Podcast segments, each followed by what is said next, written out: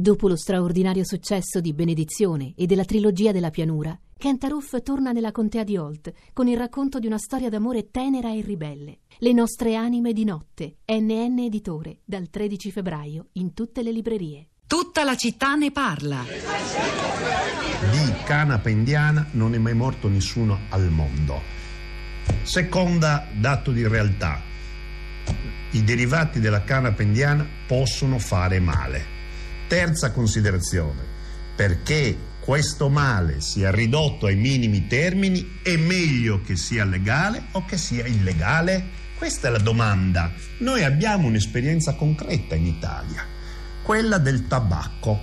Il tabacco è perfettamente legale e tuttavia le campagne di dissuasione dal suo abuso hanno avuto successo noi chiediamo per i derivati della canapa indiana esattamente lo stesso regime di controlli, vincoli, fiscalità che governa altre sostanze perfettamente legali come tabacco e alcol.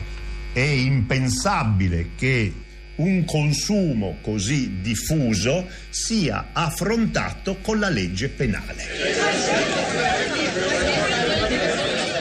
Ed eccolo il già citato presidente della Commissione diritti umani del Senato Luigi Manconi intervistato da Vincenzo Guerrero in una puntata di Presa Diretta, il programma di Rai 3 di Riccardo Iacona che si intitolava L'erba del vicino, andata in onda nel 2014. Parole, quelle di Manconi, alle quali aggiungo queste. È più accettabile che un sedicenne possa acquistare fumo in un coffee shop o da spacciatori che hanno anche altro da vendere soprattutto hanno a che fare con un sottobosco criminale dal quale sarebbe consigliabile tenersi alla larga. Il fumo che si spaccia davanti alle scuole, nelle discoteche, negli stadi e ovunque ci siano ragazzi è fornito da cartelli criminali. È l'articolo dedicato alla vicenda del suicidio del ragazzo di Lavagna trovato in possesso di qualche grammo di hashish durante la prequisizione della Guardia di Finanza, firmato da Roberto Saviano, che potete ritrovare integralmente sulla Repubblica di oggi sulla città di radio3.blog.rai.it, dove se andate trovate anche altre cose che nel frattempo Florinda Fiamma, poco prima di entrare in studio, ha continuato a pubblicare. Ora è qui per leggerci e raccontarci le reazioni dei nostri ascoltatori a questa puntata sui social network. Florinda.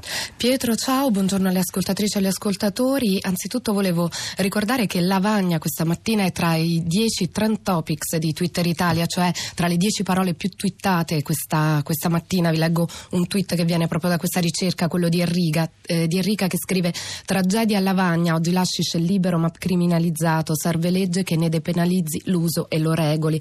E poi tanti, tantissimi messaggi arrivati sul profilo della città eh, di, di Radio 3, come per esempio Valentina che ci scrive assurdo, si perdono tempo ed energie rincorrendo ragazzi che hanno in tasca 10 grammi di fumo e non si vede lo schifo che c'è per le strade, ma siete mai andati a farvi un giro a Genova o a Torino, tanto per citarne solo due, per vedere che ogni metro c'è uno spacciatore che tranquillamente alla luce del sole fa i suoi porci comodi, tengono la droga nei tombini, nei cespugli, lo vedono tutti.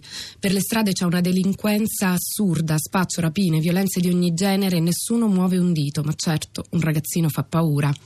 E poi Agnese che ci scrive ma quale droga, quale dipendenza? Stiamo parlando di un ragazzino che aveva 10 grammi di fumo, le dipendenze sono una questione ben più grave. E, infine, e poi Francesca ci scrive: Mai sentito di perquisizioni in cerca di vino e superalcolici in, in casa di ragazzi fermati per ubriachezza? Eppure l'alcol è un grave problema. e poi volevo, volevo leggervi quello che ci ha scritto Vinni. Non si rendono conto, non si rendono conto di che reazione può provocare in un adolescente essere causa di una volante eh, posseggiata sotto casa con le forze dell'ordine dentro casa, ci mancava solo che fossero arrivati a sirene spiegate. Il senso di colpa per aver rovinato per sempre l'immagine della famiglia, la vergogna, lo stigma sociale che tutto ciò provoca in una comunità soprattutto piccola per qualche grammo di fumo. Che differen- differenza farebbe presentarsi in due in borghese, per esempio, per non tutelare l'immagine della famiglia e del ragazzo, per colpevolizzarlo e mortificarlo in questo modo e perché non si rendono conto. Andrea da Trieste, buongiorno, benvenuto. Buongiorno, grazie del soldato e grazie. Beh, intanto mm. complimenti per la trasmissione, l'ascolto sempre e vi voglio proprio bene. Grazie. No, veramente. Poi vi ringrazio per la possibilità che mi date di raccontare eh, questa cosa, eh, che è un po' la mia storia, perché io sono, eh, ho avuto esperienza di tossicodipendenza. Ne sono uscito grazie a una comunità religiosa che mi ha dato veramente un, una nuova vita e quindi posso parlare del pre e del post perché io ho avuto una vita di prima e una vita di dopo e con la vita di dopo mh, ho comunque potuto guardare indietro e scoprire che eh, la, la pedagogista di prima diceva che il problema nasce sempre dalla comunicazione in famiglia. Allora, il primo punto è... è che non è vero, perché io ritengo invece che un adolescente, anche con ottima comunicazione in famiglia, eh, possa e debba e voglia e sempre farà esperienze di altre dimensioni, di altri stati e, e, lo, e, questo è innegabile, lo fa attraverso la musica, una sorta di trance che può provocare la musica, che lo può provocare l'alcol. Ecco, invece le droghe leggere sotto questo punto di vista non vengono accettate per gli effetti che fanno fondamentalmente, perché grande Manconi prima affermavano e l'equiparazione col tabacco e le dipendenze che possono essere gestite, insomma non viene accettata non tanto perché fa male, perché il, il, il, mondo accetta molte cose che fanno male, mentre questa molto probabilmente, secondo me almeno, viene stigmatizzata esclusivamente per gli effetti che fa. E questo è il primo punto, quindi eh, come viene recepita socialmente e questo non consente a chi fuma, a chi pratica questa cosa di poterlo fare in libertà. Io, posso, io posso girare ubriaco ed essere perfettamente inserito nel tessuto sociale. Quando fumo non sono più inserito nel tessuto sociale, divento un estraneo. Andrea, quindi... è stato chiarissimo. Io mi fermerei lì, abbiamo capito che avrebbe anche altre cose da dirci, ce le scriva, magari poi le pubblichiamo sul nostro blog, solo per dare spazio anche ad altre persone che sono collegate con noi. Grazie davvero per ora ad Andrea da Trieste. Poi c'è Giuliana da Olbia, buongiorno, benvenuta. Sì, buongiorno. A lei la parola Giuliana. Sì, ecco, io eh, ho fatto una riflessione su questo tema che tocca a tutti così da vicino. A me mi è toccata in particolare eh, per motivi diversi. Eh, prima di tutto madre, sono madre di due adolescenti che vanno quindi a scuola e poi anche come eh, ex appartenente alle forze dell'ordine. Io eh, in prima persona eh, ho partecipato a quelle perquisizioni, eh, una come questa che appunto ha poi determinato questa tragedia.